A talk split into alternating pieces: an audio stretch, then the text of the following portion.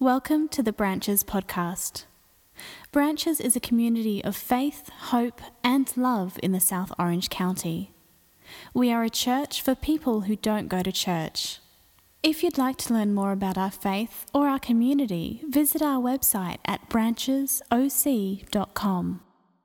Oh yeah, uh, hairspray and um, Topher are going to be passing out Bibles. If you don't have one of your own, please take this and make it yours. I'm going to make you open up the Bible, um, so you're going to want one of these. Otherwise, you're that person. Okay, who um, who had to park down by the Ocean Festival? Wait, no, what's that? Ocean Institute. Okay, who had to park down by El Torito? Joey. yeah, see. You're like, what? Unfortunately, have especially on a Labor Day weekend. Okay, who had to park? What's what's anybody park any farther than El Torito? All right, Joey, you get a free donut.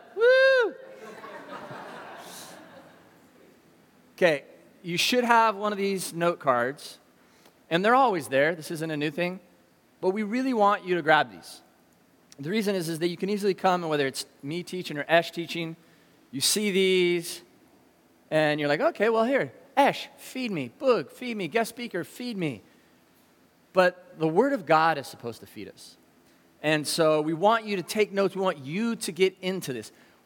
On purpose, I don't show every verse of, of, of the passage because then we're just staring at the screen. We want you in the Word, and, and you have pens. We're, we're handing out pens here. How often are you at your house and you can't find a pen? And here we are giving you a pen because we want you to be able to, to get into the Word and not just sit there and, and hope that it like floats into you, but that you would listen for God to speak to you. Because this happens all the time. I'll, I'll share something, and then afterwards someone go, you know, I really loved when you said that. And I'm thinking, I never said that. But that's what they heard. And that was someone that was intently listening for God to speak to them. In fact, uh, we were doing some filming this weekend uh, for this upcoming series, and uh, one of the people that was being filmed said, Boog, I think it was you that said this. And she said something so eloquent and beautiful that I knew it wasn't from me. And I went, Raquel, I never said that. That's from you. And so, with these notes, it's an expectation that God is going to speak to you, and not necessarily through me. So, grab that, and uh, we will jump into that. This morning, uh, we're going to continue the series on Come and See, uh, which is what we want to do is we want to look at Jesus. He said to come and see for those that were, were, were, seeking the truth, that, that wanted to, to know more about what God's plan for life was. And his response was, Well, come and see, come and watch me. That was the model. If you want to learn, then come and see. And there's a difference between, between seeing and knowing. And this is what I mean by that. Like I'm looking out, and even though it's a little bit smaller, I'm seeing some faces. And some of you I know really well, and some of you I don't know as well. And some of you I've known really well, but I don't get to hang out with you as much. But I know a lot about you because I got Instagram or I've got Facebook. So, for example, I'm gonna, hope this doesn't bum you out too much, but I'm going to do it anyways. For example, I used to know a lot of what goes on in Sarah's life because she was the queen of Facebook and Instagram. But now she's got babies galore, so I she's never posting. Are you? It's not posting up on my feeds. See, I'm not even getting anything. Oh, so that means I've been defriended. That's what that means. Got it. Okay. Got it. So, for example, like Matt, who's walking in right now, is one of my good friends, but I didn't know really that much about this new bike race that he's in charge of. Uh, what's it called? Revolutionary what? Revolution Bike Fest. Now, I know about Revolution Bike Fest, but that's all I know that there is a Revolution Bike Fest. Why? Because I know about it, but I don't know it. Okay? Two of my favorite people on the planet, because if, if you can play the accordion, you're in my top five. And Scott and Beth Young are here. So I don't get to hang out with them that much. But I know about the Savage Luau. Oh, yes, I do. and I was looking today and I saw some other, because I was doing some research for this morning's message. And so one of my good, one of the kids that I knew back from Young Life days and surf team days, Nate, was at the Savage Luau. I'm like, oh, my worlds are colliding. Like different groups of people I know are like meeting and coming together. Um, my niece. I mean, I stay in pretty good contact with her. But I just found out soccer's starting, which is a big deal because her father's semi pro soccer player, so she's all in the outfit and, you know, we're expecting her to go pro. But I, I know about that, but I haven't actually talked to her about it. We can know a lot about people, but not know them. So Jer is one of my really good friends. Hoku, they went on a vacation, which is good because they should go on more vacations. Um, and on it, they ate their way through Hawaii. And the reason I know that is not because he told me that, because it was on Instagram galore. So there it is. Oh, you're eating here, you're eating here. I go, are you doing anything but eating? And so we were joking back and forth, but, but I know Jer. Jer and I have sat together, we've laughed together, we've cried together. I've watched him with his wife, I've watched him with his kids, I've watched him with his family, I've watched him with my family. Um, I've been to his place of, of, of business. Uh, I've been to another place that he's working on. I, I've heard him share his fears, his excitements, his hopes. Um, I've seen him uh, when he's fired up. I've seen when he's frustrated with me. I know Jeremy. Doesn't mean I know everything about him, but I know him.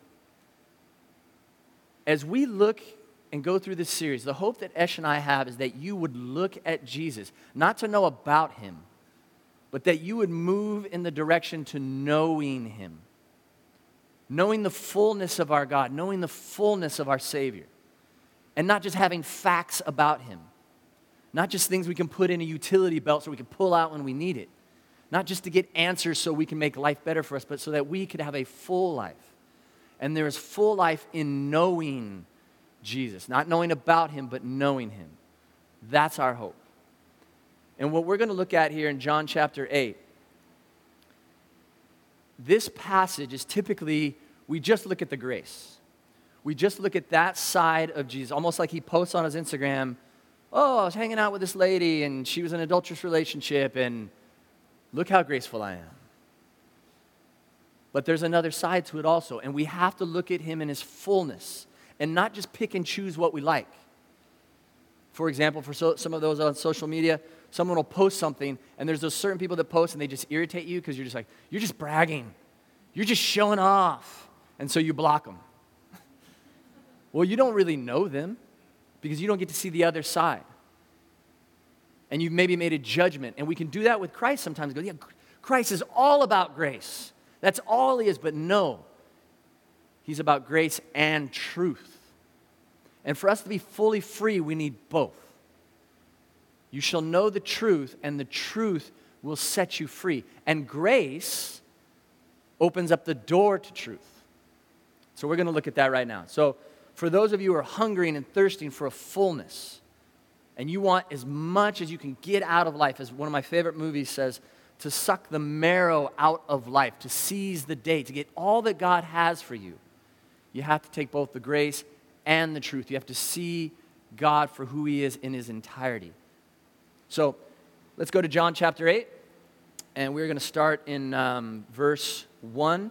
And uh, like I said, I'm only going to show you some of the verses. So some of the verses will pop up here in John uh, 8.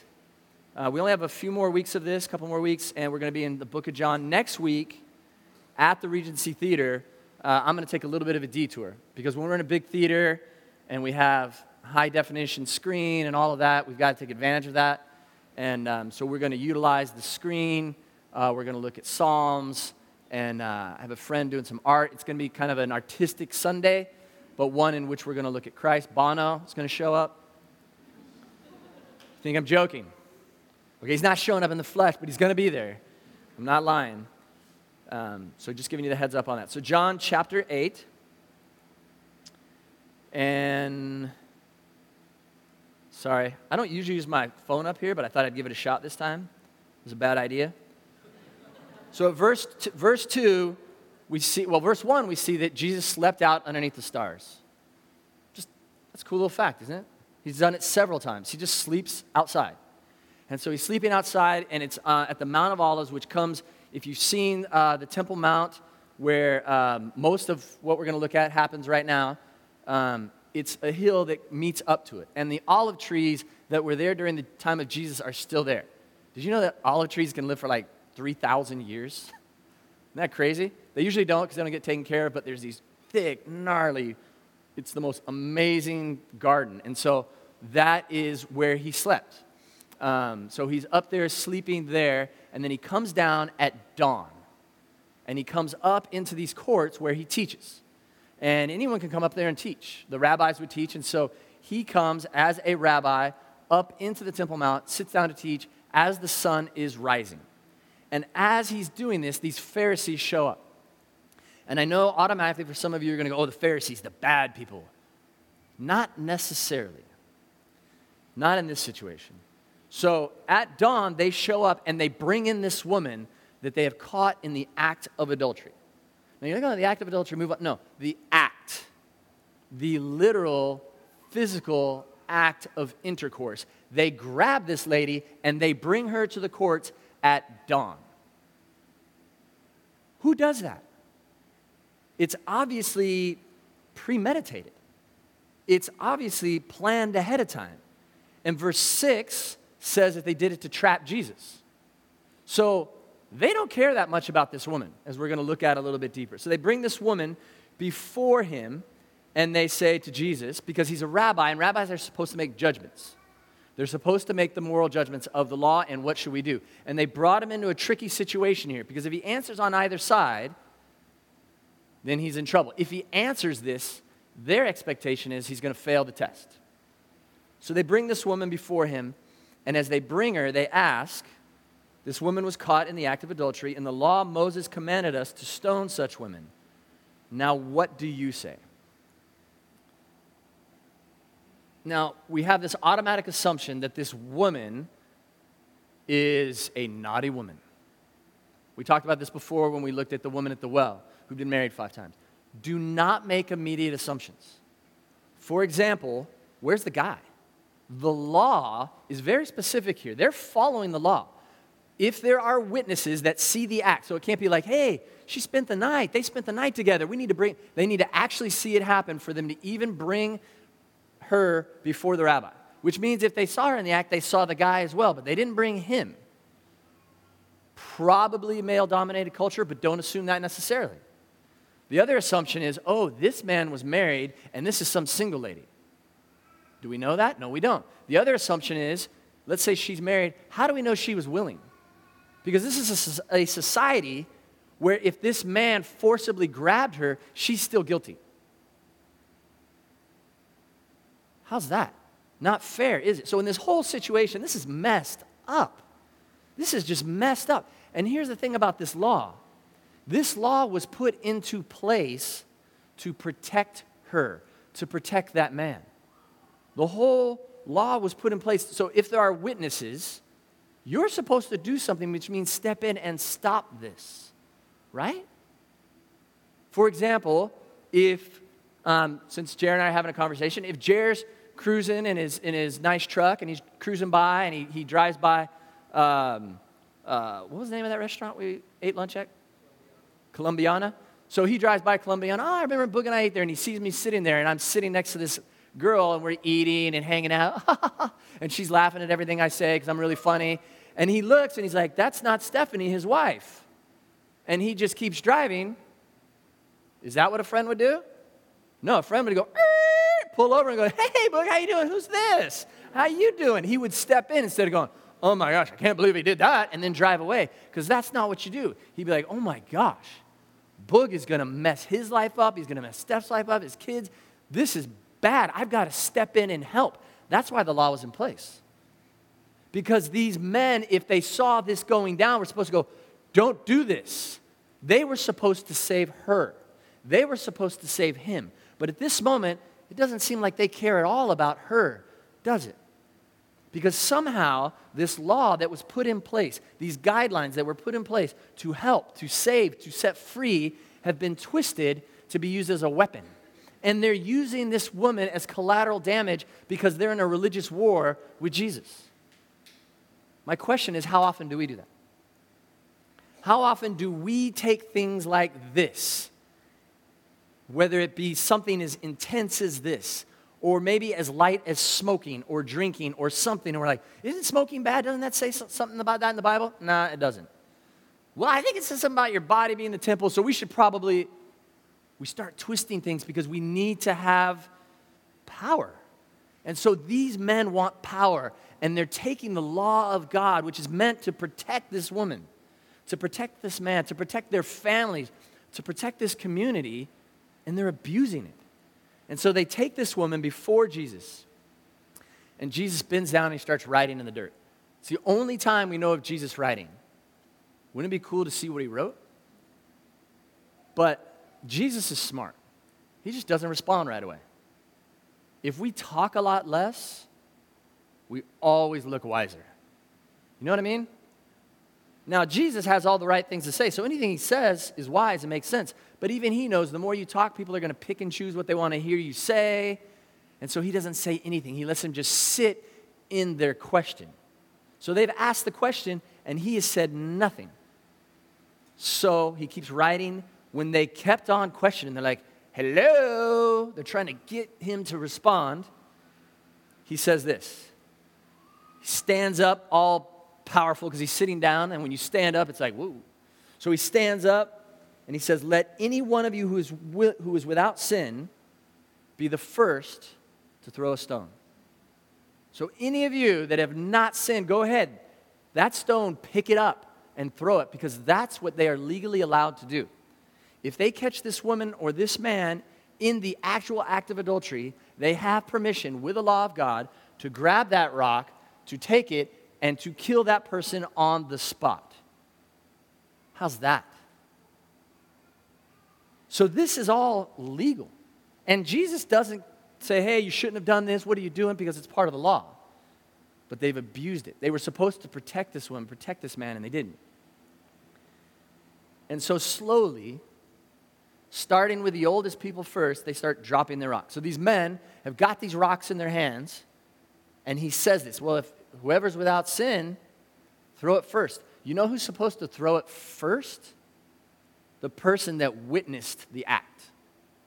So the person that was there, that was assigned the job to catch this woman and this man, they were by law supposed to throw it first. And then Jesus says, Well, whoever's without sin, you throw it first. Do you see the connection there? The ultimate sin there was by the person that didn't step in. So let's say I'm having lunch with some woman that's not my wife, and we're not doing any business stuff. I mean, this is like me flirting, and this is going past where I should go. And I'm sitting there, and it's, it's gonna bloom, right? Because that's what happens. That's what happens when guys and girls hang out for a period of time. That's what happens. If you have a guy and a girl on an island all by themselves and no one else is around, they're gonna get married. That's what goes down. And so, as I'm at this restaurant, imagine I get strung up and all these guys and women have these rocks and they're ready to throw them. And Jesus would say, Whoever is without sin, cast the first stone. And he would look at Jeremy. Because Jeremy was the first one to see this. And he's like, Hey, you were there. You saw this. You did nothing. Are you seeing the responsibility that we have for each other? That's why I wish our room was so much bigger because I hate the fact that our chairs are like this because we can't see each other. You, can see, you have to like turn to the side, right? And you don't want to turn to the side because if you turn to the side, they know you're looking at them, right? So you just look ahead and you're looking at the back, but sometimes you kind of look, and if someone turns, you can see them. But if we look at each other, like if I say look around right now, you're like, I don't really want to look people in the eye. But if we could take our chairs and do it like I want, which is not just a semicircle, but bring it around, where it wraps around here, you're always seeing someone else. And you're always seeing that you have a responsibility for someone else. So the starting point is, well, I should probably learn their name, shouldn't I? right? But that's what's supposed to happen here. So this isn't just about some woman like, oh, look, Jesus forgave her. No, this is bigger than that. Because Jesus is saying, look, you, the one who witnessed, you had a responsibility. You didn't do it. And that's the first one that probably dropped the stone.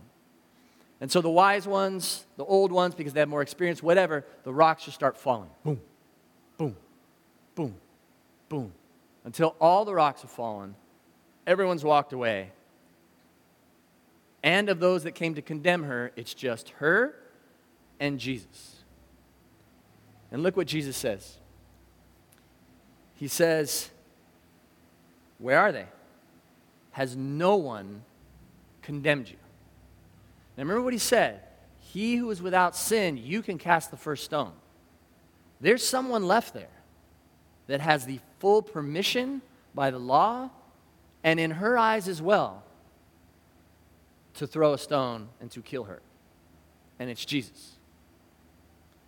But he asked her a question Has no one condemned you? And she says, No one.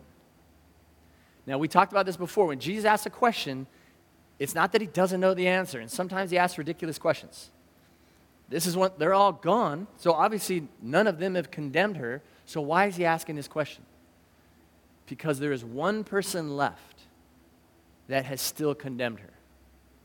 There is one person left that still has her covered in shame, that has not forgiven her, that has not set her free. And it's her. You have to look at the questions of Jesus. I can't wait till I do that series. I can't wait till we as a, as a team do that series and look at the questions of Jesus. Because those questions, as we talked about before, are meant for us to ask the question so that we can change. This woman, what do you think this woman was proud of that situation, regardless of what actually happened? She was filled with shame in a culture, in a male centric color that, a male centric culture that would shame her anyways, she's going to shame herself because she's surrounded by it. She's swimming in it. And so she has this robe of shame, and everyone else is left, and Jesus hasn't condemned her, and she still has it on, but she's the only one left that can take it off, which is a lot easier said than done. But he wants to bring her attention to this reality. Has anyone still condemned you? We have to come to that reality as well very few of us are really set free. And once we are set free, that coat fits so well, we just want to put it back on. Drew Bray, uh, who comes and leads worship here sometimes, uh, we had this garage sale way back in the day, and he donated a, um, a corduroy jacket with this uh, sheepskin up here. It was awesome. Um, at least I thought so. And so I, I bought that sucker and I wore it. G Money said, Oh, you got to have this. And I went, You're right. And so I took it and I had it. It's, it's really ugly. And I still have it in my closet and I stare at it and I'm like, I should probably get rid of that. But it's so hard because when I look at it, I'm thinking, but it just feels good around me. It doesn't even button up. The buttons are all ripped off. It's so hard sometimes to let go. Some of your closets are examples of that, right? For you men, your garages are embarrassing because you don't want to let go of stuff. Shame, as weird and as unhealthy as it sounds, is something for some reason we want to keep wrapped around us because we're used to it. And what's familiar, we want to keep close to us. This woman, just like us, has to make that decision to let go because Jesus came to set her free. But he can't do it alone. She has to agree to this. We have to agree to this. Some of us think we're such bad people, and we're such bad spouses, or we're such bad parents, or we're such bad neighbors. What if, what if you weren't as bad as you thought you were? What if you were actually valuable? So valuable that even in the midst, while we were still yet screw ups, which is another way to say sinners. Sinners is this weird word that we don't ever use unless we're in church or Bible stuff and we don't even understand. But while we were still mess ups, what if Christ still thought we were valuable enough to not condemn us? And not only not condemn us, but to go and die for us? What if you actually knew you were that valuable, that important? Maybe you'd be willing to take off that corduroy jacket that jacket of shame, that scarf of shame. I don't know what your preference of clothing is, but whatever the visual is that helps you to see this, what if you actually let go? What if you actually took on the gift that Christ is offering us? And he offers this to this woman. And then he says this Neither do I condemn you. The one person has full permission. Divine wisdom and understanding of God's law has the permission to condemn her. Forget about throwing the rock, just to give her a sideways glance or to judge her. And he chooses to set her free. It's not that he didn't judge her, it's that he set her free. There's a difference. So he sets her free, but this is the other side of Christ that we need to see. He, see, he says, Go now and leave your life of messing up, or leave your life of sin. We so often want to just choose one side or the other. There are some people that are just going to talk about the judgment of God, like this woman got what she deserved. She should have gotten this. And they'll emphasize, well, you see the way the law was set up, she should have been stoned, but it worked out that the guy didn't show up, so they couldn't do it because he wasn't. They want to focus on that part. And there's other people, see how good God is? He just let her go. God doesn't care. Just go. Do what you want to do. God loves you anyways. That is a misinterpretation. They're both true, but they're exaggerated. There is grace and there is truth. And the truth is, he loves her enough to say, Don't go and do this anymore. Now, she has done nothing. She has said nothing. She hasn't said, You're right, Jesus, I'm horrible. Please forgive me. Whatever it takes. She said nothing, and he says, I don't condemn you. He, she doesn't do anything to earn anything, and he says, I set you free. But he does give her a command, he does give her a calling go and don't mess up anymore. That doesn't mean be perfect. It means follow me. It means live the right way. You know what the right thing is to do. You knew this wasn't right. Live differently. Change your ways. Repent. Repent, as we talk about time and time again, repent means to change. Jesus came and said, Repent, change, because the kingdom of God is here. He's telling this woman, Change, because the kingdom of God for your life is here. The fullness, what you really want, is there, but you're not going to find it at this guy's house.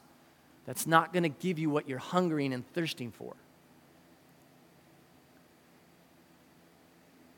And I want to close with this. I want to look at this woman's life. I want us to move forward. And I want us to see her, how she's going to live her life now. And many of you can look back to a moment like this where you've had that moment where you knew Christ and you knew his love. Not about him, it wasn't in your head, but you knew it. For me, as I've shared, I've taught about the love of Christ, I've seen it, I've experienced in small ways, but through this whole experience of the crazy, of the lung transplant and all that, it wasn't the living part of it that is the most beautiful for me. It wasn't the fact that I'm still here on earth that's the most beautiful thing. The most beautiful part for me was when I woke up and Stephanie was holding me in her arms and God was just all around, and I could hear him saying, I love you completely. And I knew about it, but I'd never experienced it before. And it wasn't with the five senses, it was with this understanding that I can't explain. And from that moment, I looked at Stephanie different, and I looked at my friends and my family and my anger and bitterness and all these things. It just was different. Now, that doesn't mean that I don't just come back sometimes and put that coat back on. Because for some reason, the coat always seems to stay in the closet, and it's so easy to put it on because it's familiar. But I'm set free. And it sounds weird, I know, but I go back to that ICU room so many times in my head and my heart because I want to remember how much God recklessly loves me. And this woman gets to go back to that moment. She gets to go back to that moment. She goes, regardless of what this person says or that person says or what I say about myself, I am therefore now no longer condemned. I am set free. And she is going to live a different life, not to pay back. She is going to live a different life because she doesn't owe anything. Do you see the difference? Or more importantly, do you know the difference in your own life? You don't have to pay God to be forgiven. He has forgiven us when we have paid nothing, when we were in debt. And now that we owe nothing, we are set free to go and not mess up anymore.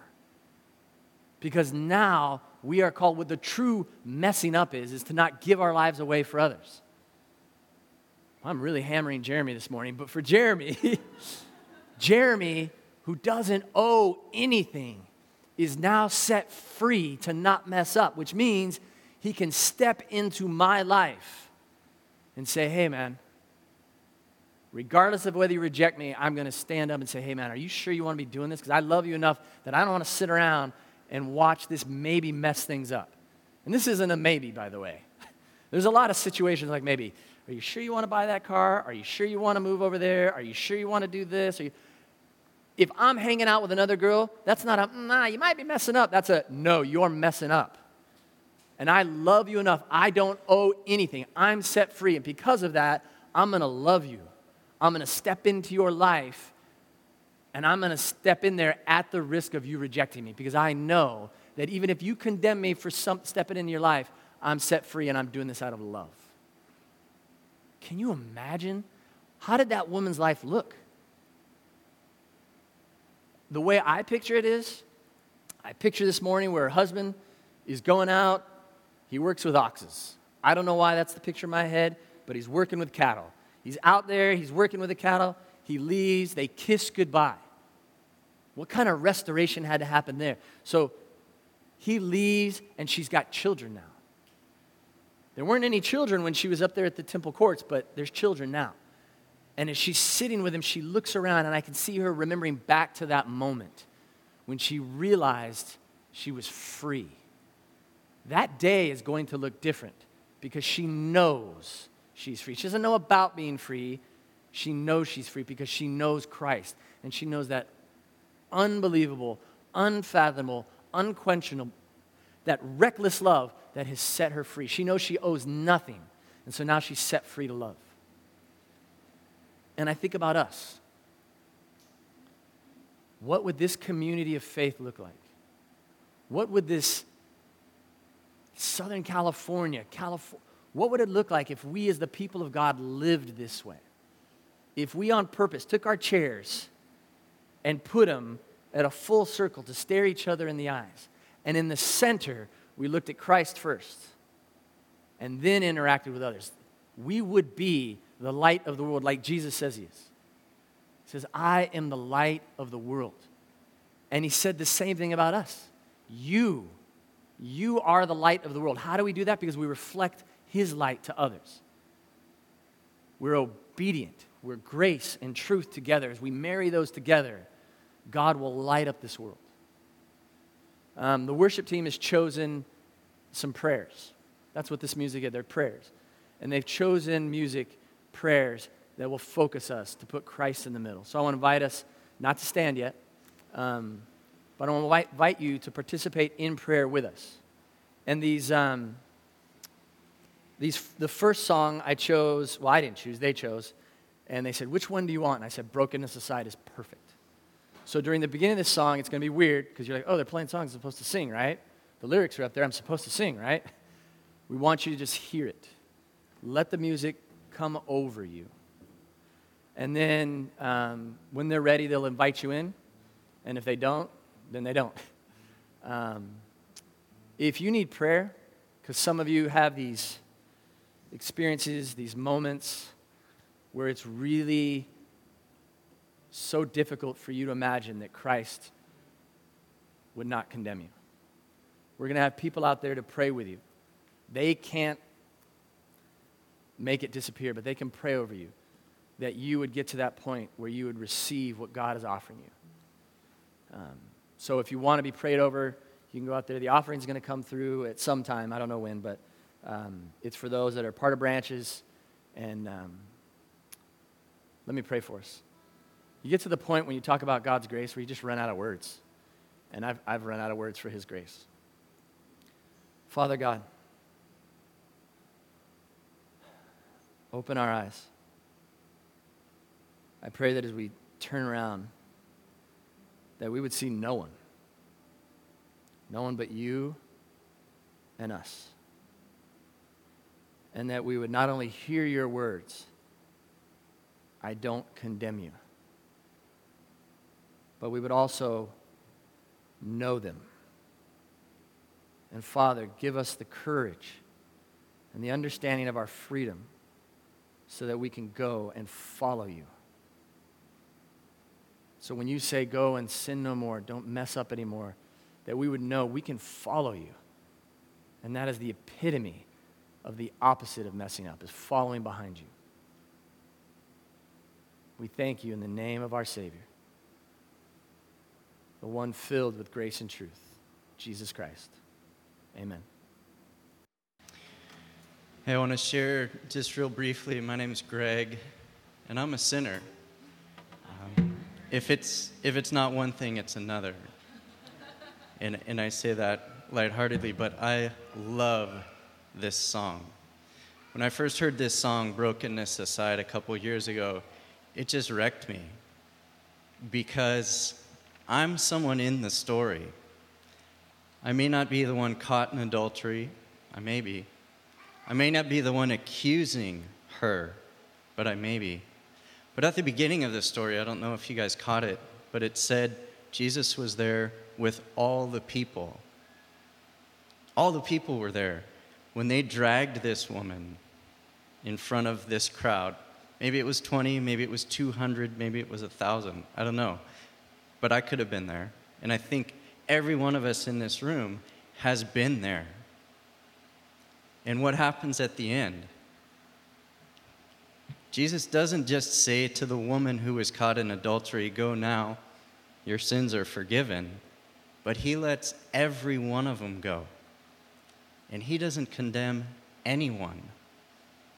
And that's, that's so amazing because I'm a sinner. If it's not adultery, if it's not accusing someone of adultery, it's something. If it's not one thing, it's another. But you, Jesus, our Savior, and you take that sin, you take that brokenness, and you make it beautiful. How amazing is that? He takes our sin, our ugliness, and He makes it beautiful. Amen, right? Amen. Raise your hand if you've got ugliness and Jesus takes it and makes it beautiful. Amen. There are people over here who'd love to pray for you, whether it's about the ugliness inside, whether it's about anything. They'd love to pray for you. If you're not sure about Jesus, like, what is this all about?